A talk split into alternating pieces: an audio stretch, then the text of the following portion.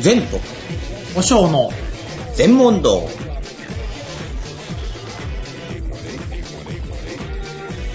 はい、今回も始まりました。お送りするのは善と。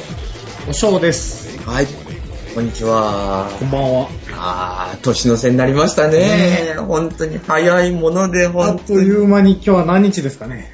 えー、今日？今日何日なんだ？俺わかんない。12月20日です。20日。はいうわー、あと10日か。ですね。前回収録して何日ですかね、これ。えー、1ヶ月ぐらい前になるよね。ですかね。うん。まあ、とりあえずこのぐらいの時期にうん撮れてなんとかよかった。よかったです年内に一回撮れて。うんそうそうそうそう。大塩さんも忙しいみたいですね。今から忙しくこれからだもんね。はいうん。はい。じゃあまずはじめに、えーメールが来てますんで、ちょっとメールを先に紹介しますね。はい。はい。前さん、おしょうさん、はじめまして、愛知県に住む、これは名前呼んでいいのかな ?OK さんとしますね。OK と申します。何かまた更新が滞ってますね。かっこ笑い。忙しいのでしょうか？忙しいです。二人とも忙しいです。最近仏教系ネット番組を増えていて、仏教、かっこ特に弘法大師、空海、上人でいいの？これは。上人上人。はい。えーお大師様、好きな私としては大変ありがたいです。どうかこの番組も長く続くよう願っています。はい。ありがとうございます。ところで、おしょうさんは、州のお坊さんとお見受けしましたが、四国88カ所とかは、お遍路された経験はございますか？いえ、ありません。私自身はまだ経験がありません。かっこ地元の新四国、えー、しした。下、下、下って言うんですか、はい。下四国霊場は7回巡ってますが、すごいなすごいですね。私はいつか、えーお四国に行きたいので、お嬢さんがお遍路された時の経験やアドバイスなどあれば教えていただけたらありがたいですと。残念でした。ちなみに、お嬢さんのお寺は新四国や観音霊場などの札所札所になってますか？のないよね、そのね。うん。どうなんだろう。ノーコメントです。はい、わかりました。なってたら、前さんがその霊場を悟りを開くために歩くなんて企画があってもいいかなと思いましたので、それではまた長文失礼いたしました。えー、歩くの嫌だよ、もう。ただでさえ本当にもう畑中歩き回ってんだからさ。ですね。うんまあ、はいえー四国のお遍路さんって言ったら、まあ、なかなかね、うん。えーまあ私もい、えー正確に、えー1番札所から88番札所までを回ったことはないんですけども、うん。まあちょこちょことはあーお参りさせてもらった経験はあります。ほうほうほうほう。で、まあ、ここはね、宗派を問わずいろんなあーお坊さんもね、うん。うんえー修行のために回ったりしてるんですけども、あ、そうなの？はい、うん。えー私のね、えー後輩のお坊さんなんですけども、うんうん。すごくその人は変わり種の人で、え、そうなの？はい。うん。えっと、記憶にあると思いますけども、うんうん。えっと、地下鉄サリン事件って覚えてませんか？覚えてる覚えてる。大あ虫れに、えー、巻き込まれて、マジで？はい。で、えー、一回ね、うん。その、まあ、生死をさまようほどまでは言ってなかったと思うんですけども、うんうんうんまあ、その被害を受けて、で、それから、まあ、見事に復活したということで、おー、よかったね。よかったんですね。うんだからまあ、その子はもともとお坊さんの修行した人間でもなく、お坊さんの息子とかでもなく、一般の方だったんですけども、それを機に出家して、お坊さんになろうというふうなじゃあ、形それまでは、あの、会社員とかそういうそうです、そうですの？会社員だ。じゃあ、会社で朝出勤中に巻き込まれたっていうね。まあ、どのタイミングで巻き込まれたのかちょっと、うん、詳しくは聞いてないんですけどうんも、そうやってはい、うん。で、そういう子がいまして、うん。で、その子もまあ、日本全国いろんなところをその宅発しながら、うん。あの、自分の修行のために回ってて、うん。で、まあ、四国88カ所巡りも、まあ、自分で一年放棄してやろうということで行ったらしいんですよね。おー。そしたらね、まあ、うんこんなことまた話をしていいのかどうか、何また裏話？なんですけどうも、ん。本当に、えっ、と、四国88カ所っていうのは、うんやっぱりその四国の方々受け入れる方ですね。はいはいが、はものすごくやっぱりそのお遍路慣れをしてって、い。うん。ですから、その、すごく優しいらしいんですよね。ああ、もてなしてくれるそうです、そうです。だからこの辺、まあ例えばね、東京、大阪、いろんなところ、例えば僕が宅発の旅をするとするじゃないですか。うんうんうんしたらどこのわけもわからない坊主ということでね、うん。みんなあんまり相手にしてくれませんよね。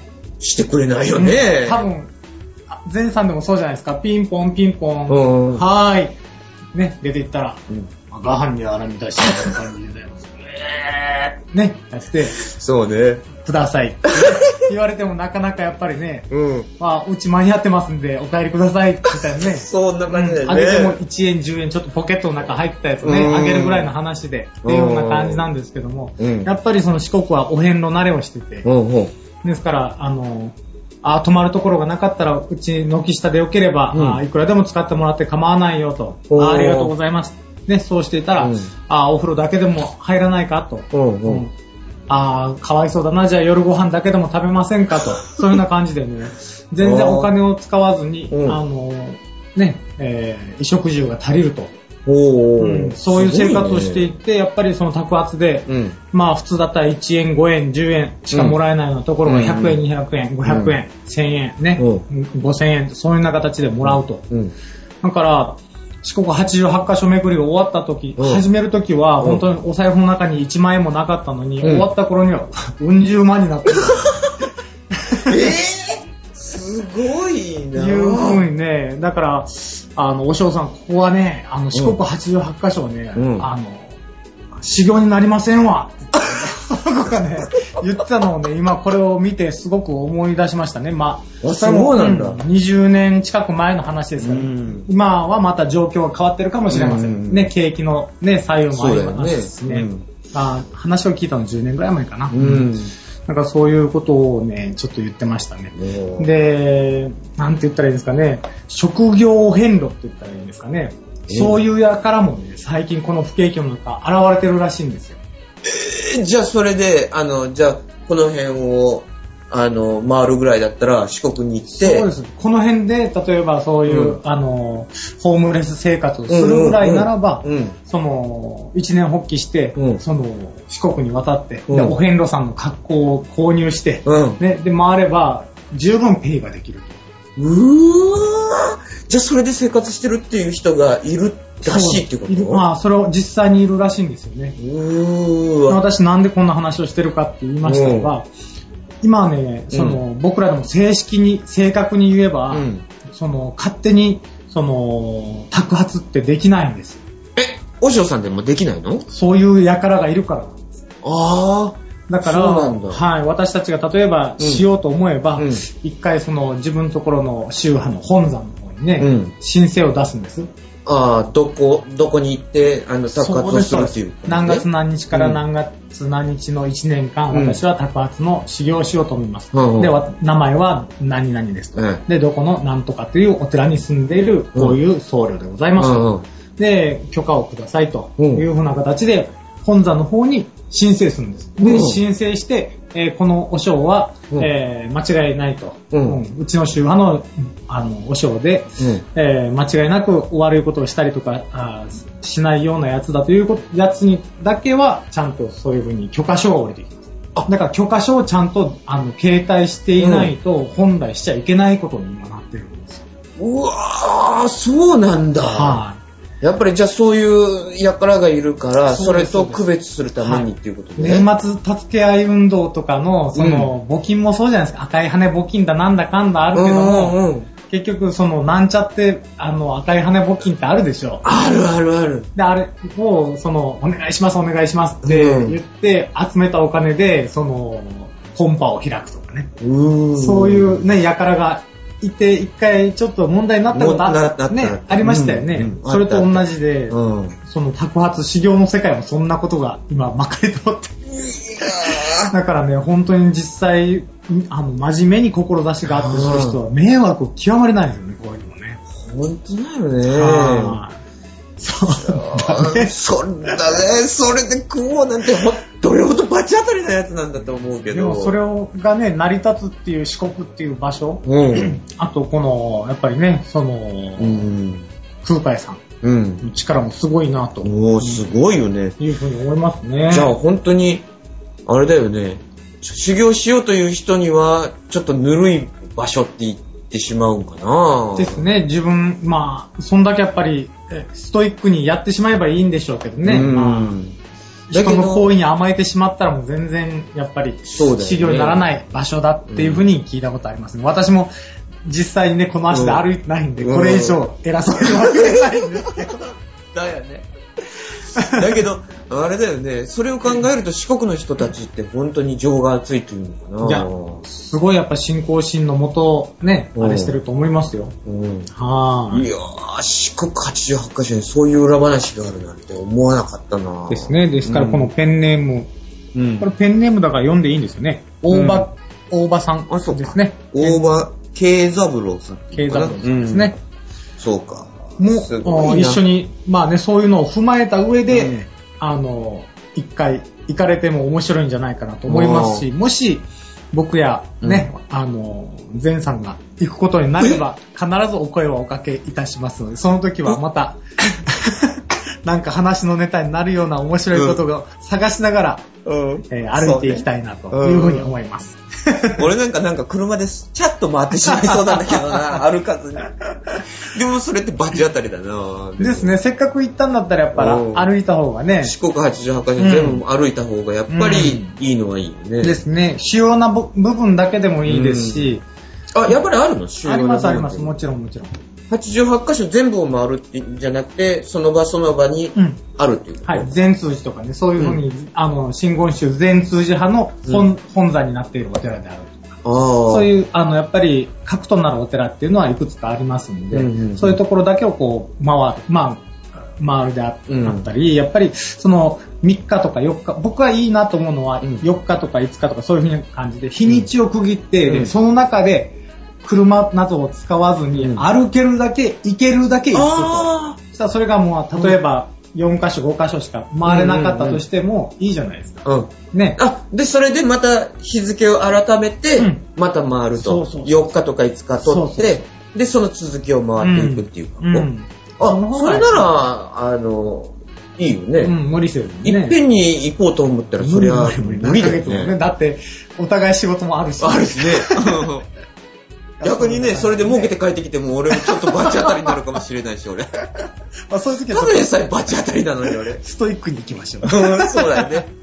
もう、ちょっとした、あの、どうぞどうぞって言ったら、ああ、ここで結構ですっていう感じで言わなきゃいけないよね。うんなるほどね。はいまあ、四国は回ったことないですけど、やっぱうんりその自分の修行のために、やっぱりそういういろいろ回っていく。うんそれも結構面白いし、本当にためになるんですよね、自分のね。うんそうだよね。うん。一回本当に、あの、やってみたら面白いかもしれませんよ。うん、うん、うん、あーうん、脳脳換気冬しかないし。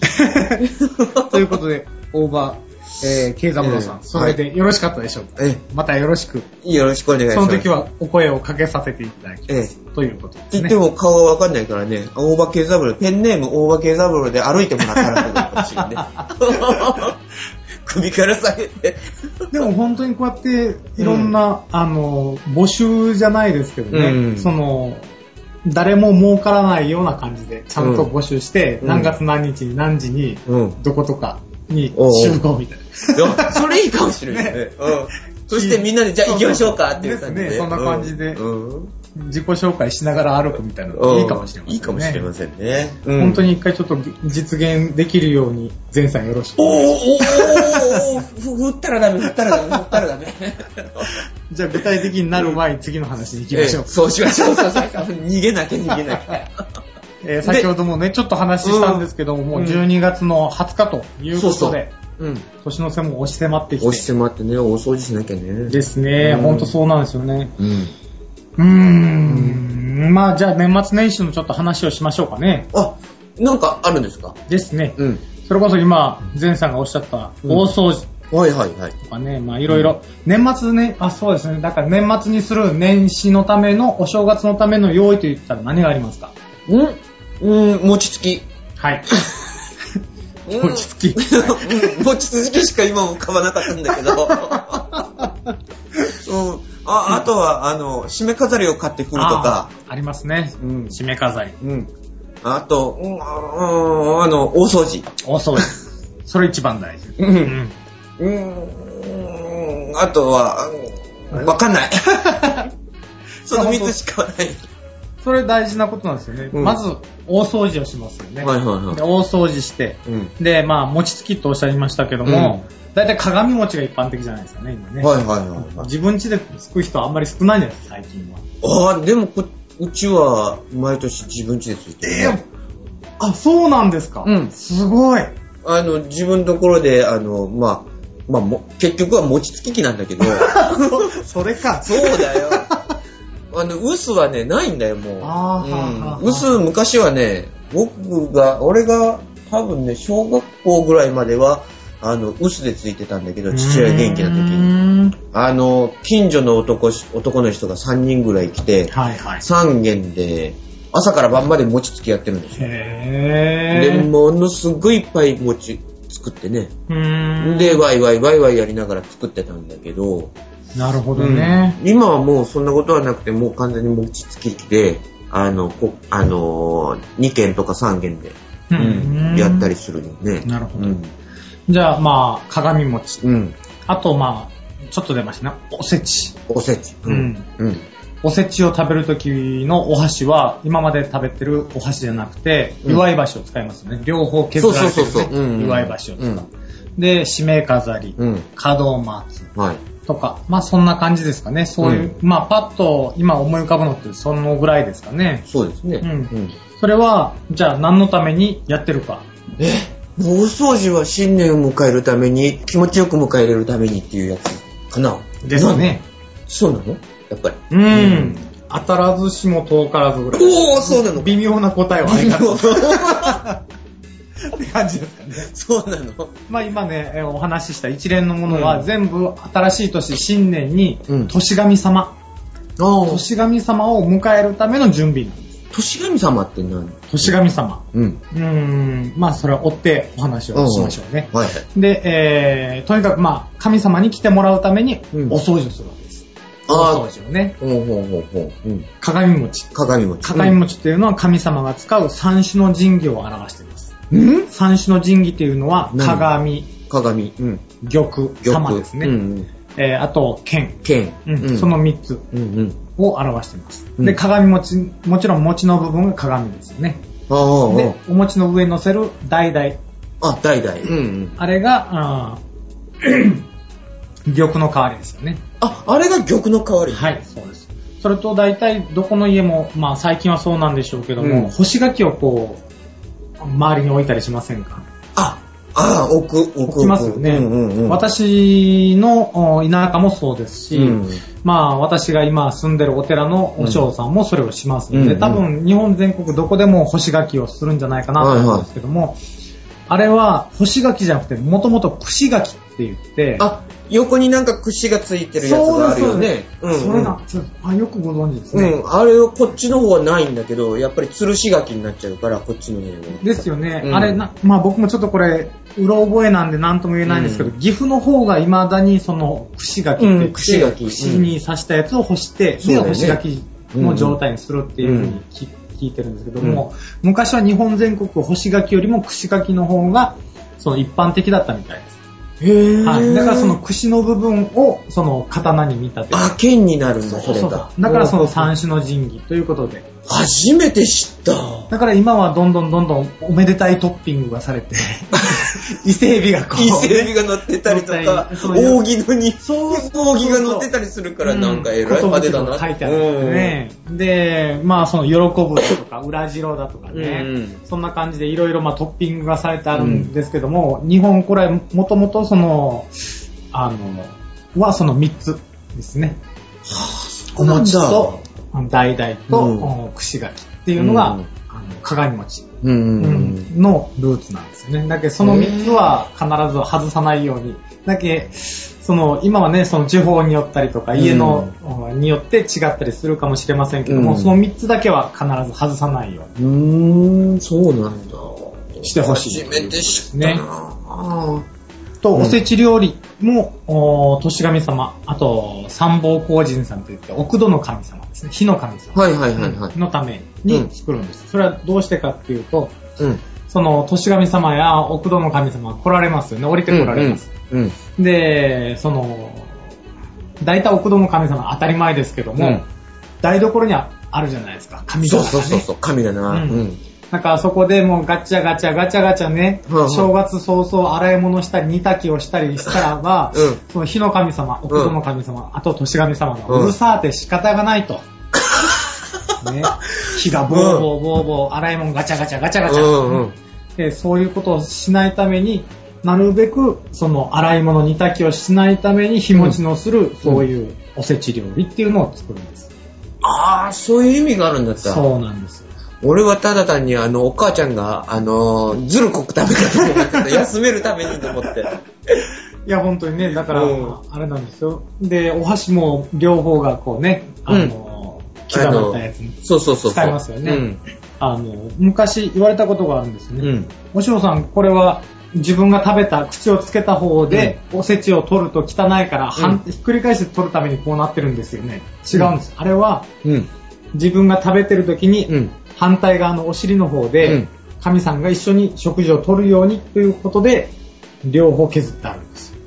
え、そうなの？そうなの僕は、あの、自分が口つけた方じゃなくて、は、逆さまにして料理を取るっていうふうに思ってた。日本古来のあの 作法としては、うん必ず鳥箸をつけるんですよ。ああ、お、あの、じおせちの重箱おせちの重に。箱うんうんで違うお箸で取って、自分のお箸で食うん。うんべる。うん。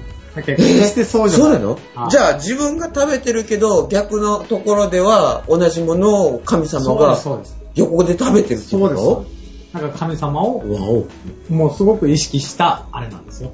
おせち料理にしてもないですね。ええー、そういう意味があるっていうの全然知らない。で、締め飾りもそうです。締め飾りでずっと自分家の周りをこう、囲いますよね。うんあれで、うんえーっと、一応、まあ、結界ということで、ここから中に汚いその魔物であったりとか、うんうんそういった汚れが入ってこないようにお願いしますね。で、門松、締め飾りで、ううんちはもう、おせちの準備もできた、うん。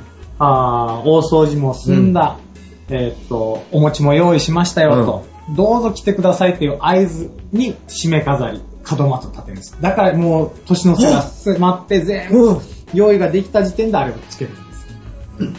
ちは、門松立てないし。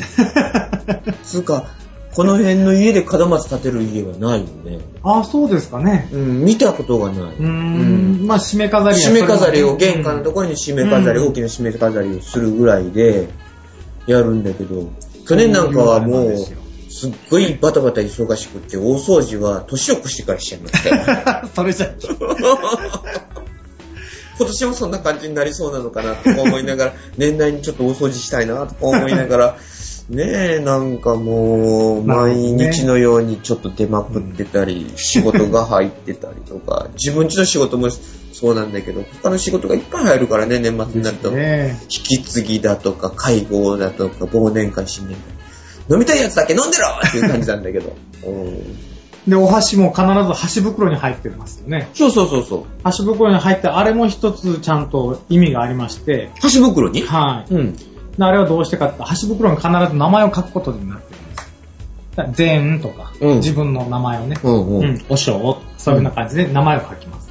え、で箸袋の上に書くそうですですかはうん。い。で、ご飯を、まあおせち食べた後に、うんうん普通だったらば、炊事場で、あの、まあお母さんなり奥さんなりが、うんその箸や食器洗うじゃないですか。あらあら。じゃなくて、うん自分が飲んだお茶で、うん。シャカシャカシャカっと先だけああ、洗ってはいはい。うん。で、返しで拭いて、うんで、またさらにその箸袋に入れて置いとくんです。で、次の日またそれをお腹が空いたら使う。で極力、あ、ああの、の台所に立たないようにするためっていうことはいね。だからね、この間そういう話をね、あの、うん老人会でしたんです。うん老人会のメンバーっていうのは大体おば、おじいさんじゃなくておばあさんが主なんですよね。ああ、そう言われたら、そうかな。はい。で、ああ、お嬢さんいい話してくれたなありがとうと、うんこれもう帰ったら、うんうちの、あの、旦那に話しとくけん。で、また、もうちょっとおせちが飽きたから、うんお前ちょっとなんとか作れとか、うん。もうちょっとこんなんばっかりじゃいけん。お酒 つけてこいとか、うんいろいろ多分ね、毎年言われて、うんああ、もうめんどくさいのおせち作った上にまたこんななんか、当てを作らされてと思うけども、うん。あもう私は作ってあげたいのは山々だけど、お嬢さんがこう言ったから、年神様悪いからもう、あなた我慢してねって言ったら大義名分ができるんで、私は3日間、うん。ああ、ゆっくりできますわ、これで。お嬢さんいい話してくれた。ありがとうございます。でね、おばあさんたちがみんな僕に手を合わせてくれてね。やった。またこれま た拝まれちゃったじゃないですか、おしゃさんが。そういうふうなね、こね、ありましたね。そうなんだ。はい、そうなんですよ。へえ、そういう意味があったんだ。はい。で、まあ、年神様っていうのは、まあ、要は、あー福の神のことね。七福神のことはい。ですか？福の神が。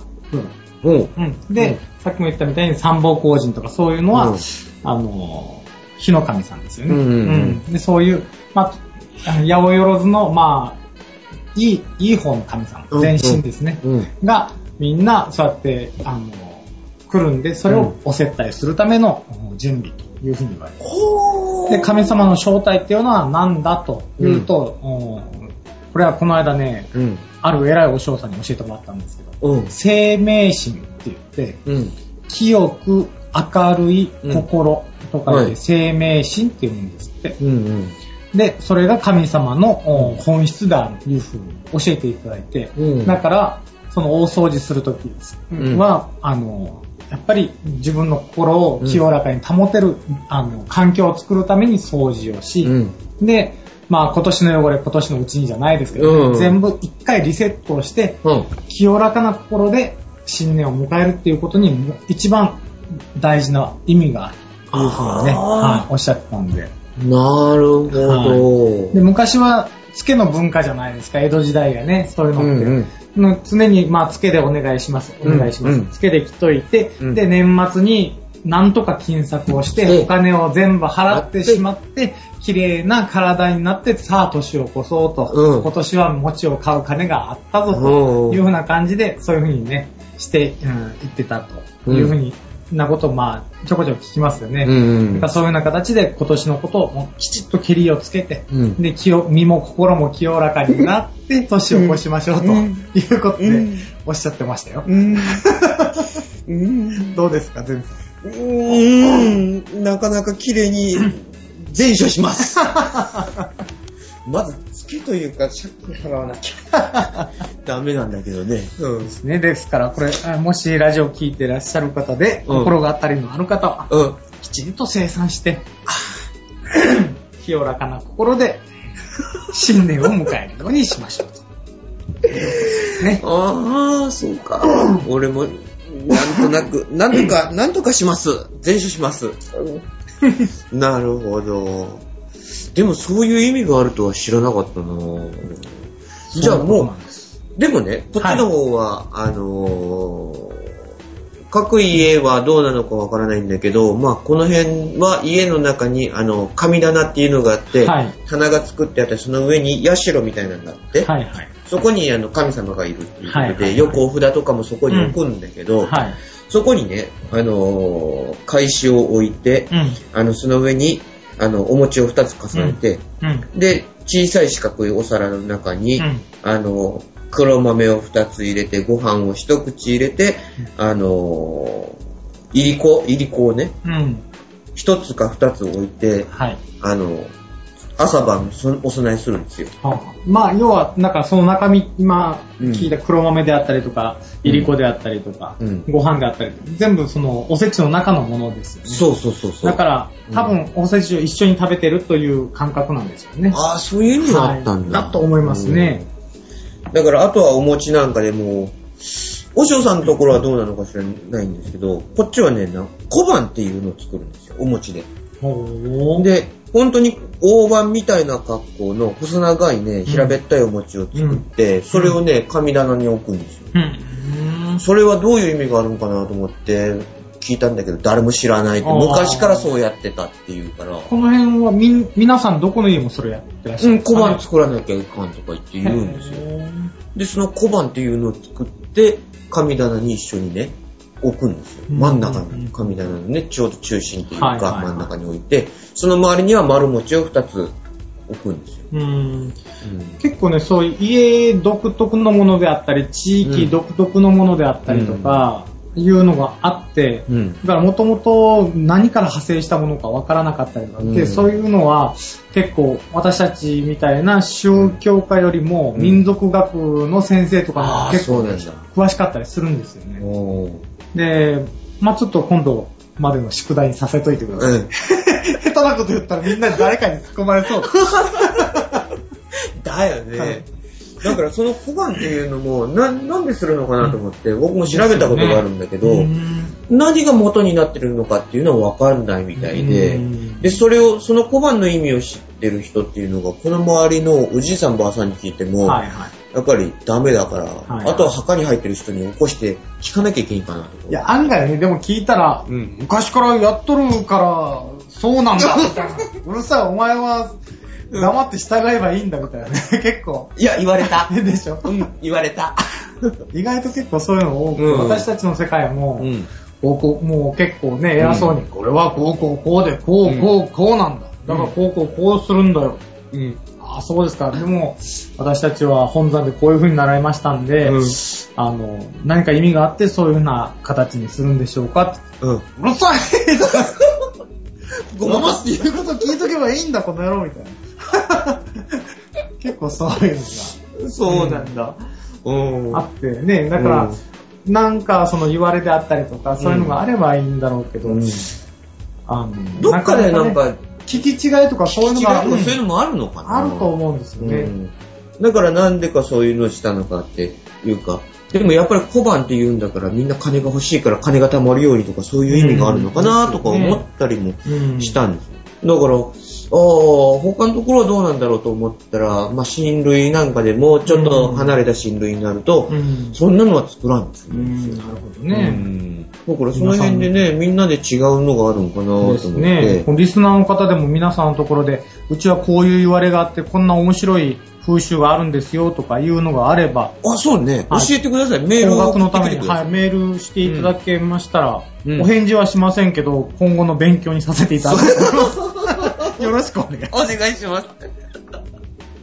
そうね。うん。ということで、そろそろいい時間になってきましたよ。そうですね。はい。まあ、そんなところで、今年1年皆さんどうでした？でしょういい年でしたでいい年でしたか？な口が口が回ってね、もうなんか汚い喋りですいませんが、あの、皆さん、良いお年をお迎えください。はい。今年も一年いろいろと、前さんも、はいリスナーの方もいろいろお世話になりました。ありがとうございましたお世話に。なりました。良いお年をお迎えくだい。さい。また来年も、ね、多分続いて、多分じゃない、続くんですよ。続くんです。多分続くと思います。続きますんで、ええなかなかあの更新はできないかもしれないけど。いろいろまた、その、こういった内容の話が聞きたいとか、あのね、今日の、お大場慶三郎さんみたいな感じで、まあ、四国の話であったりとか、うんそういうちょっとね、入り口の話があればまた面白い話も展開もあるかもしれませんので、そうね。はい。うん。批判的じゃないメールをいただけたら、そうね。批判は読みません。読みません。無視します。そのままゴミ箱にポイポイしますんで。ということで、また今後ともよろしくお願いいたします。はい。はい。じゃあ、おしょうさんも良いお年をお迎えくださ。はいい、ありがとうございます。はい。じゃあ、お送りしたのはゼント。おしょうでした。はい。皆さん、良いお年を。お迎えください。さよなら。さよなら。